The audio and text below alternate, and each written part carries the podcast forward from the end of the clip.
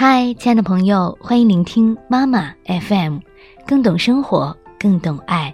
我是主播舒雅，读书的书，优雅的雅，依然在今天的节目当中带给你问候。今天我来跟大家分享这样一篇文章：给女孩极限教育，给男孩阳光教育。作者是罗松，文章来源于意林。每天看新闻，总会瞧见很多不幸的事情发生在那些涉世未深的孩子身上。最近就有一件事情轰动了南方媒体圈：一个涉世未深的大二女生在实习的时候遭受了一名记者的侵害。这样的悲剧已经不止重演过一次。父母们在满满的愤怒之外，更应该思考在对孩子的自我安全保护问题上应该怎么教育。一位十七岁的女孩曾经在夏天的凌晨半夜才回家。过了几天，她的父亲约她外出喝酒，还对她说：“尽量喝，爸爸会负起责任带你回家的，放心喝吧。”那天，他们一共跑了五家店吃吃喝喝，但到了最后一家的时候，已经毫无印象。他醉倒在了吧台上。事后，父亲叫了辆出租车带他回家。隔天，女儿醒来，发现父亲一早就出门了，但给她留了一封信，信里是这样写的：“昨晚你记得喝了多少酒而醉倒了吗？一共是两杯啤酒跟五杯脚嗨，这就是你的极限。世界上有很多坏人，我没办法永远在身边保护你，所以才让你知道你的极限，学会自己保护自己。我相信，你一定能做到。”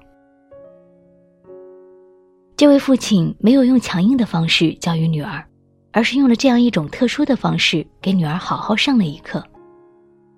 的确，对于女孩子的自我安全保护教育，最需要的就是一种极限教育。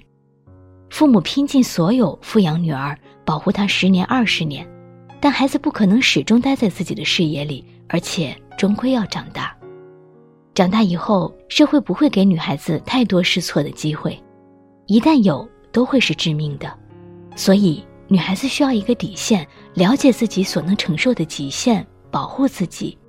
保护自己，先从了解自己的极限开始。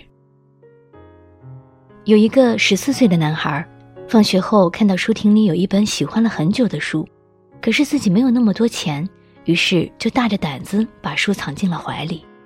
谁知被刚转身的老板发现了，老板把他扭送进了派出所。几名警察轮流审问他，还打电话通知了孩子的父亲。很快，孩子的父亲就赶到了。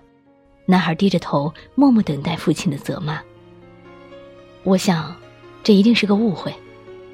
父亲淡淡开口了：“因为我非常了解我的儿子，他是一个非常懂事的孩子，他一定是十分喜欢这本书，只是因为没有带足够钱才这样做的。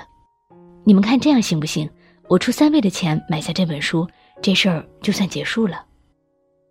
然后父亲就掏出了钱包，男孩惊呆了，他看着父亲，父亲也看着他，眼里没有责备，有的只是爱怜。出了派出所，父亲停下了脚步，他捧起孩子那张满含羞愧与感动的脸说：“儿子啊，人这一辈子或多或少都会犯错误，听着，忘记他。”不要让他在你心里留下阴影，好好学习和生活。只要以后不再犯同样的错误，你依然是一个让父母骄傲的孩子。说完，他郑重地将那本书放到孩子手中。男孩控制不住的放声大哭，父亲慈爱地将他搂进了怀里。给男孩子最好的保护是阳光教育。男孩子在成长的过程中难免会犯错。犯错后，如果不能及时得到正确的教育，受到社会过多负面因素的影响，很容易误入歧途，陷入阴影的泥潭而不能自拔。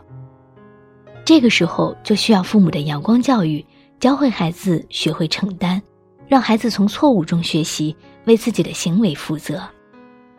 面对孩子的一些不良行为，父母更需要的是有逻辑的正面管教。在指出错误的同时，也要指出孩子的某些可取之处，让孩子学会赏识自己，做品行更优秀的自己，这是教会男孩自我保护的一种升华。